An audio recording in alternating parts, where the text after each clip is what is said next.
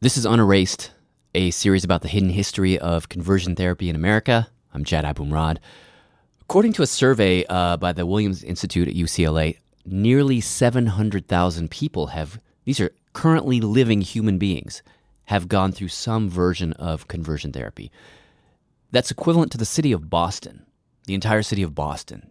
Picture that in your mind.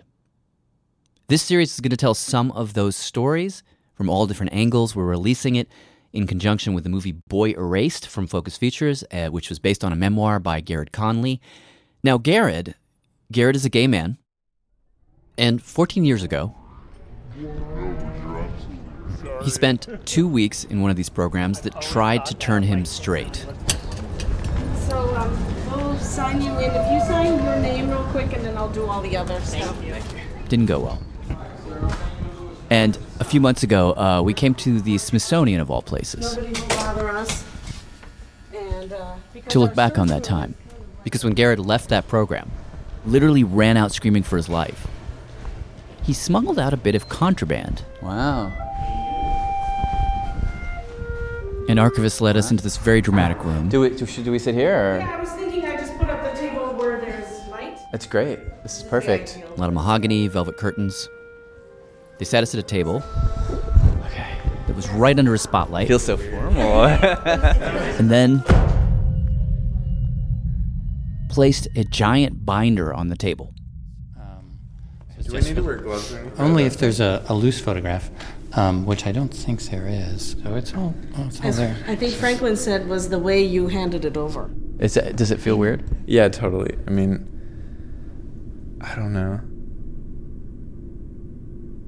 I just, it's a welcome Garrard that's freaking me out. it was. It was. will you will you read it, please? It says welcome Garrard with an exclamation point. Giant letters right on the front of the binder. Then it has a quote from Psalm 32, 5 and 6. I finally admitted all my sins to you and stopped trying to hide them. I said to myself, I will confess them to the Lord, and you forgave me. All my guilt is gone.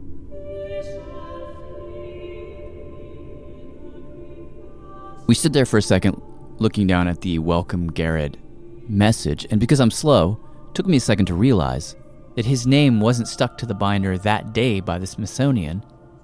It was attached 14 years earlier.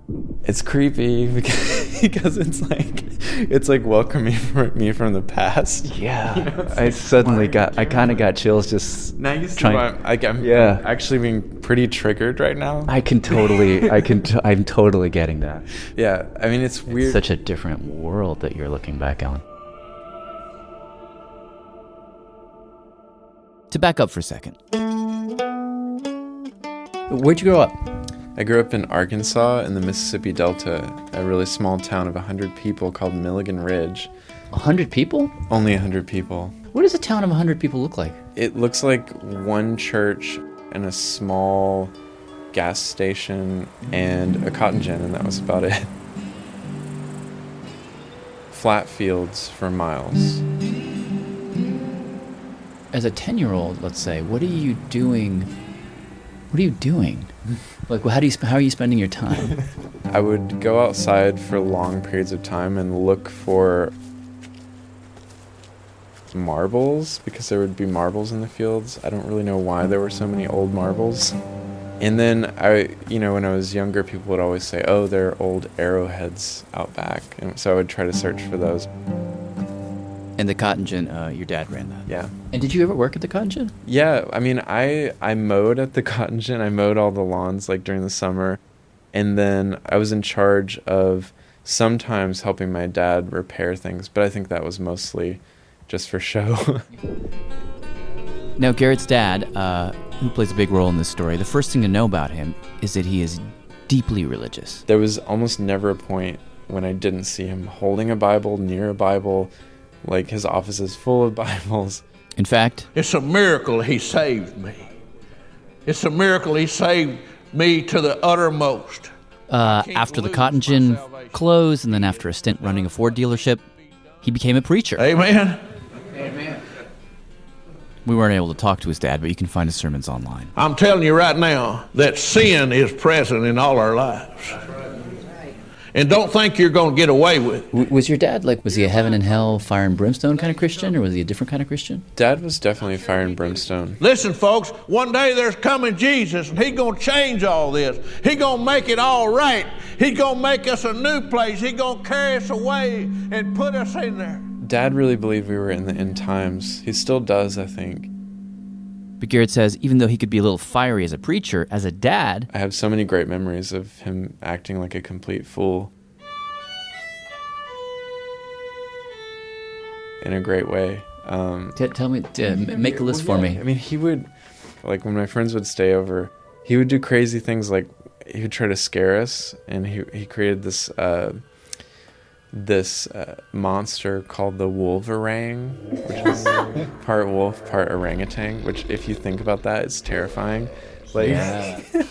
like it would like jump from tree to tree, but like have a wolf's fangs. Wow. And he was like, if you go outside, it's gonna eat you. Which sounds terrifying, but was actually really fun. He says there were uh, times when his dad would cover his face with shaving cream and chase him and his friends around the house. Uh, took the family to Disneyland pretty much every year. And, Garrard says, and this is important to understand, they also connected about their faith.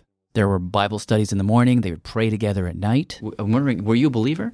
Yeah, I was definitely a believer. I mean, there are still moments that I can't explain out of my religious experience that um, bother me. 'cause- He writes about one such experience he had when he was 12.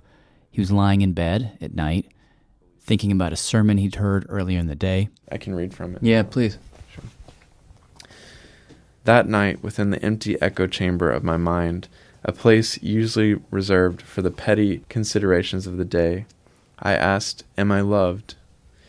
The answer came in the form of a physical burning that traveled through my whole body, sent my limbs trembling. In that instant, I loved the feel of the sheets on my back. I loved the way the bedroom carpet felt cool beneath my toes when I stood up. I loved every face I had ever seen, every blemish and worry line. I covered my face in my hands and wept for joy.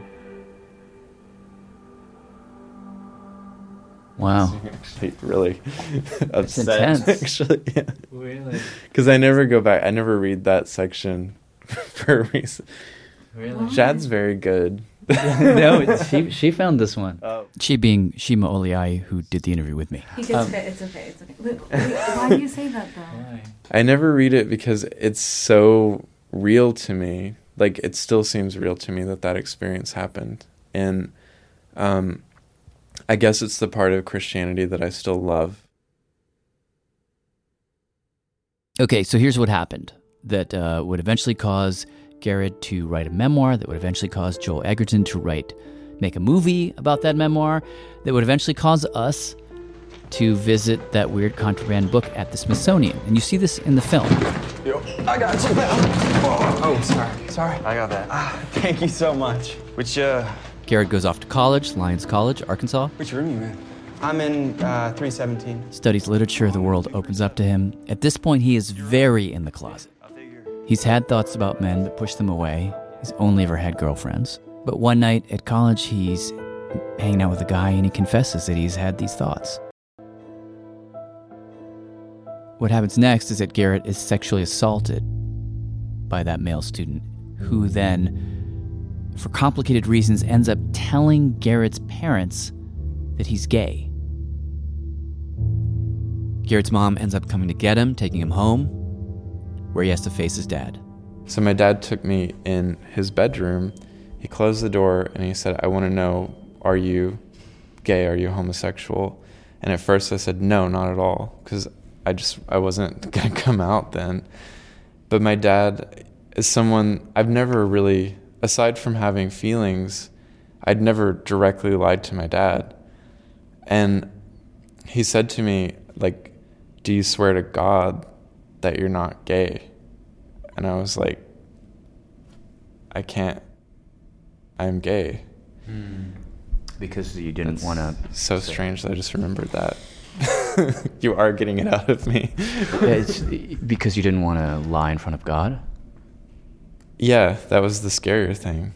And then, like, doing that in front of my father felt like such a betrayal to say to lie on that level felt like a, a huge betrayal, not only toward God, but to my dad.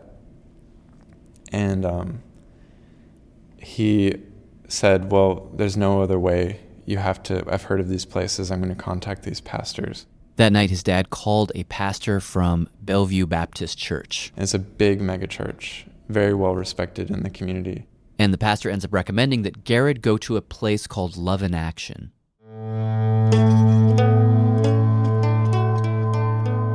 Where things get pretty dramatic. I'm Jad Abumrad. Unerased will continue in a moment.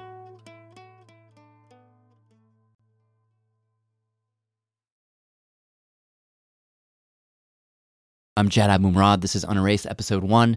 So, a little context is in order. Garrard Conley ends up getting outed to his parents, and they send him to a place called Love in Action. What is that? This, if you really want to be well, this is the Cadillac of ex-gay programs. This is in Memphis. Memphis. Memphis. That's Peterson Toscano. He is a playwright, Bible scholar. He did two stints at Love in Action about 10 years before Garrard, and has spent about 17 years in ex gay ministries all over the world.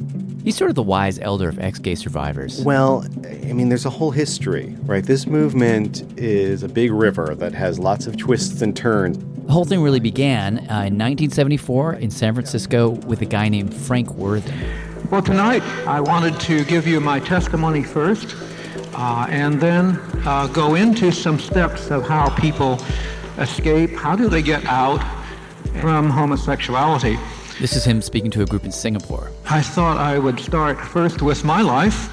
As Worthen tells it, uh, he was living in San Francisco, openly gay. Just one of the people in the bars looking for somebody.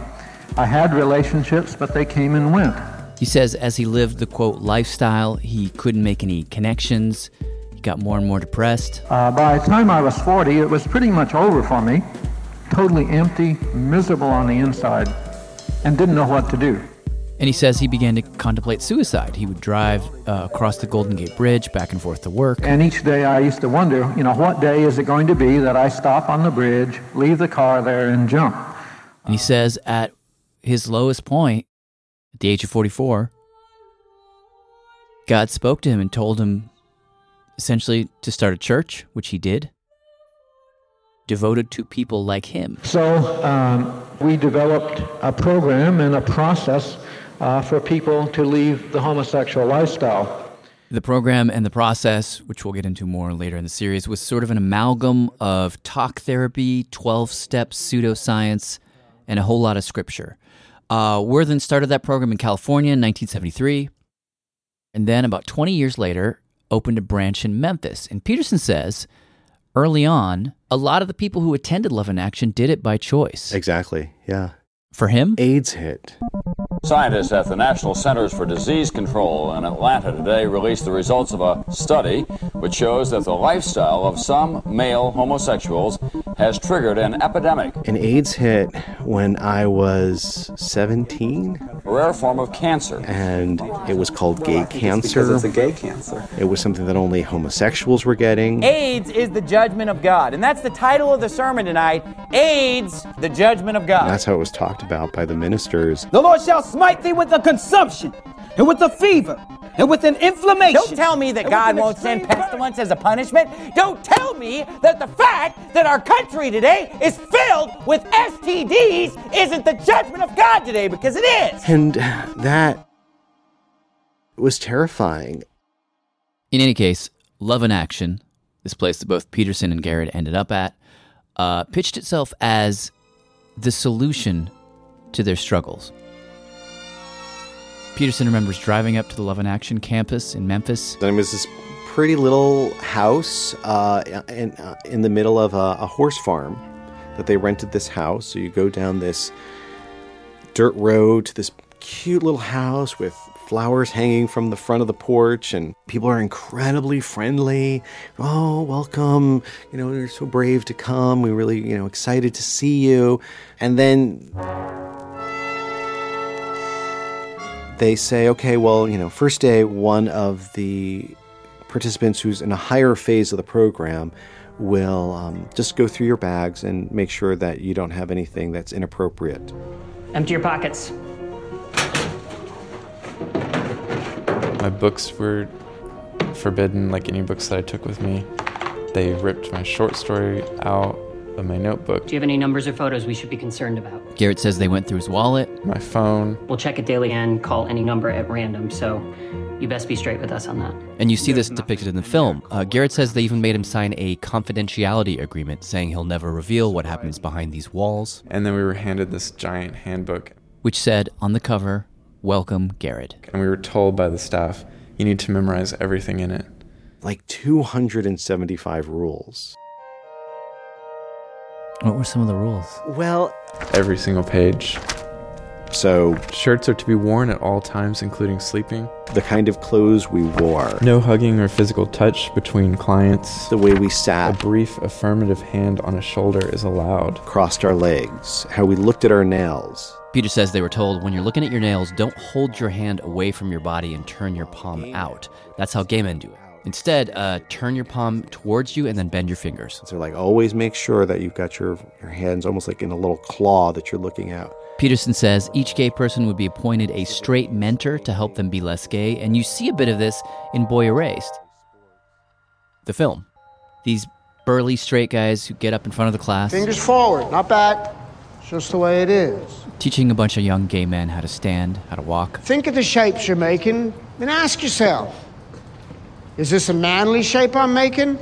Or is it a girly or feminine shape? You know, they were trying to butch us up. Dear Heavenly Father, today I ask your forgiveness for my sins. But the biggest part of the daily ritual, according to both Garrard and Peterson, was a kind of talk therapy. We lived together under the cover of being roommates. But in reality, the whole time I was committing the sin of sodomy. Participants were encouraged to confess their most shameful homosexual experiences in graphic detail. That I was seduced into a life of sin by all sorts of sinful people.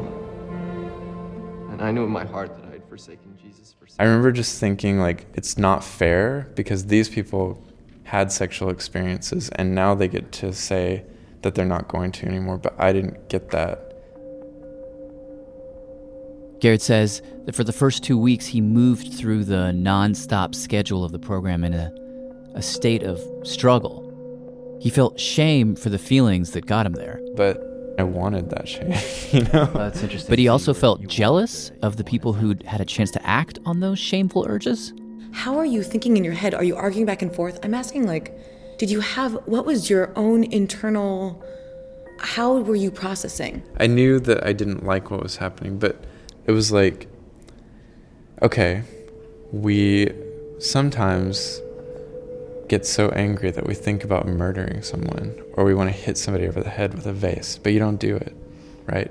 You resist the compulsion to pick up the vase, just as you have rules to ensure that society does not devolve into fistfights.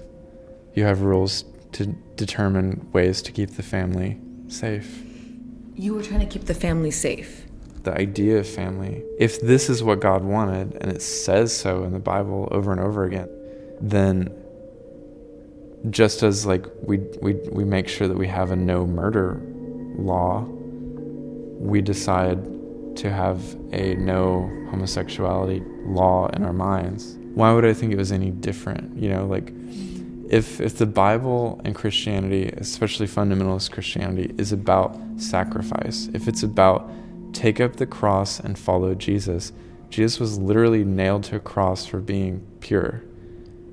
Then how how is this any different? How is it not Job being tested by God?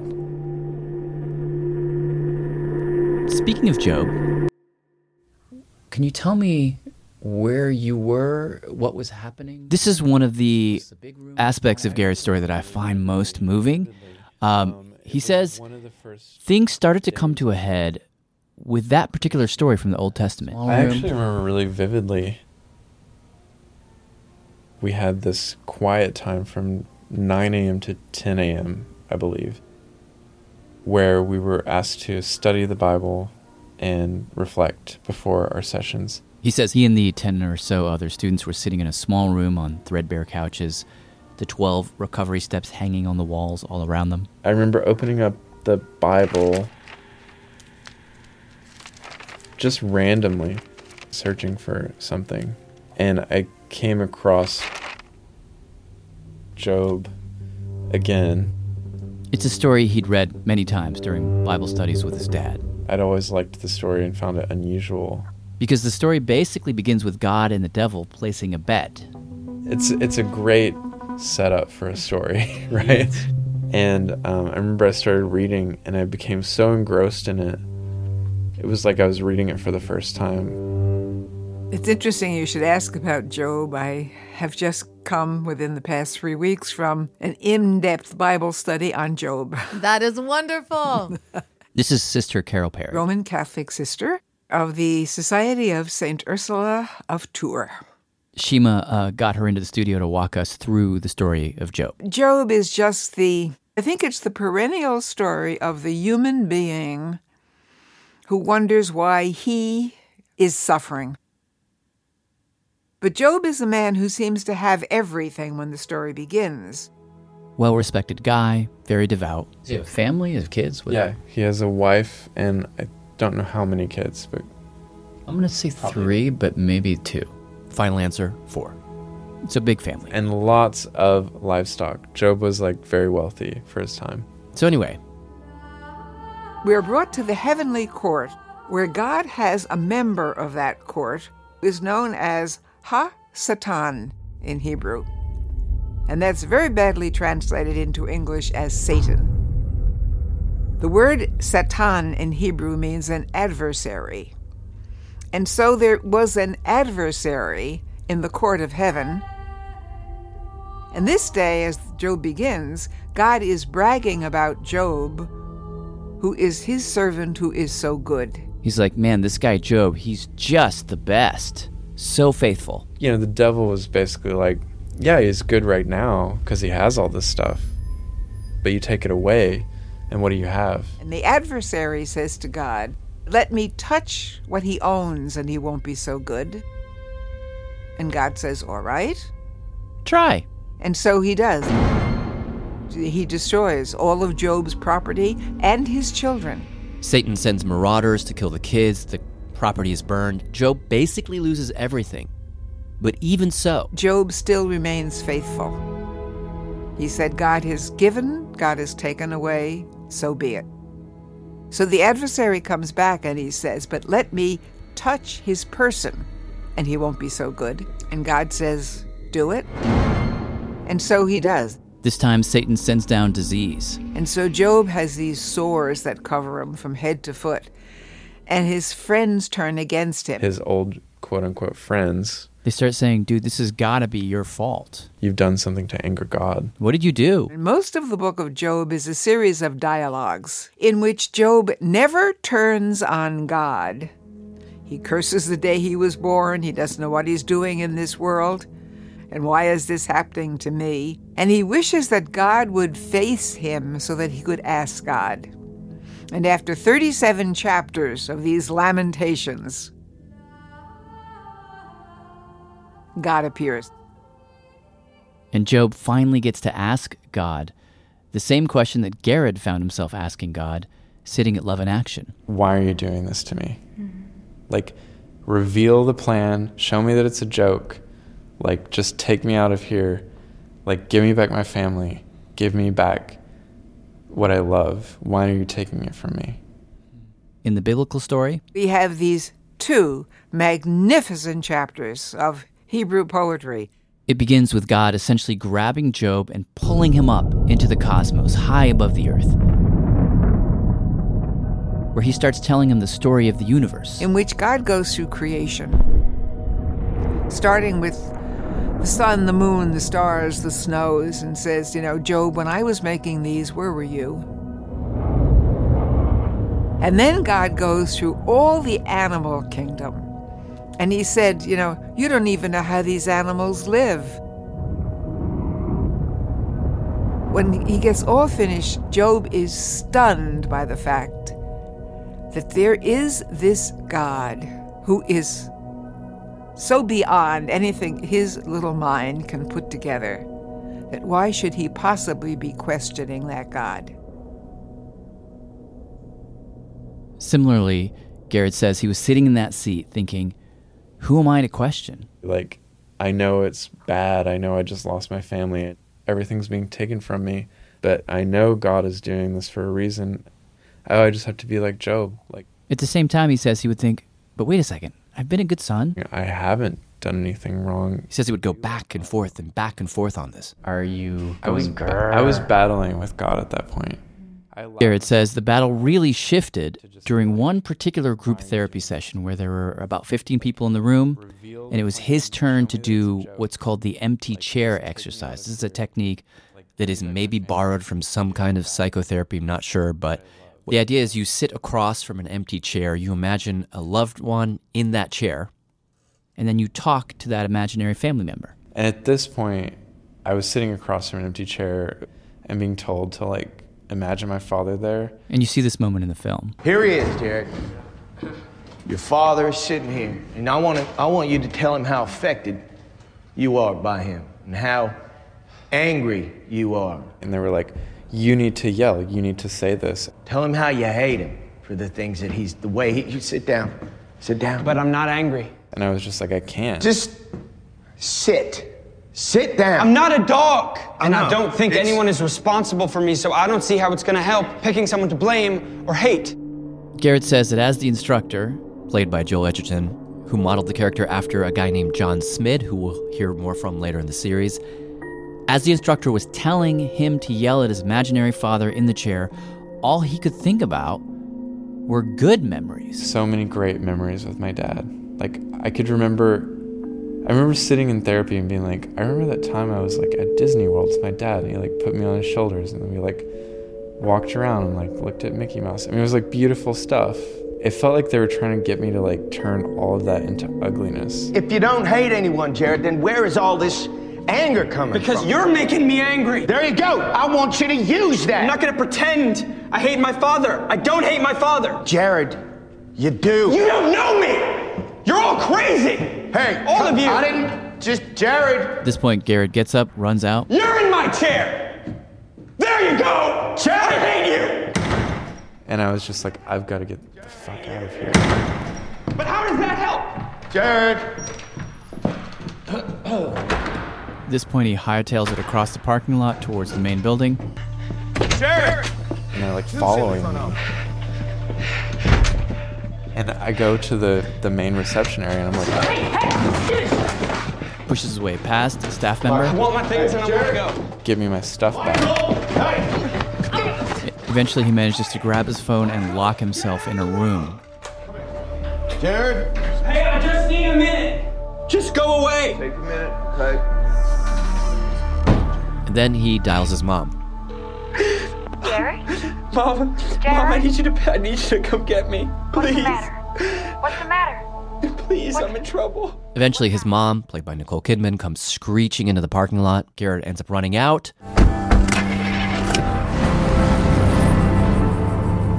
Jumping into his mom's car, and he happened at that moment to be holding the giant rule book, the Welcome Garrard book. Not sure why he had it with him, but it came with him. And one person we talked to at the Mattachine Society called that book the Ur text of the new movement to end conversion therapy, which I took to mean it was one of the first times that the outside world really got what was happening in these programs. Now, as for Garrard himself, he wouldn't just leave Love in Action. He would ultimately leave his faith, move to New York, fall in love with a man, and once the Supreme Court finally made it possible, he would get married. And now, when he looks back on the story of Job, he's a bit more cynical than he used to be. Why would God have ever needed to make that bet with the devil in the first place? If he's God, he doesn't have to do this. He doesn't have to do all this to prove that Job is still a good person. He knows that Job's a good person. He knows his heart. So why do it? Just to prove to somebody you don't even trust or like that you're right? But when we spoke to Sister Carol Perry, she put a different spin on the story. She said that the story of Job, which yes can be seen as a story of suffering, can also be seen as a story about humility. You know, we have these little minds, no matter how bright we think we are, in comparison to what we don't know. We little human beings Who are we before the might of God? She says we humans are like little tiny ants shaking our antenna up against something so much bigger than us. We don't know a thing about God's plan. And she advises all Christians, all Christians, to keep that in mind. I think they're, they're, the gay community is here to tell us something that God has ideas that we wouldn't have dreamt of. And that I nor you is necessarily the model for everything that is. Look at the variety in creation.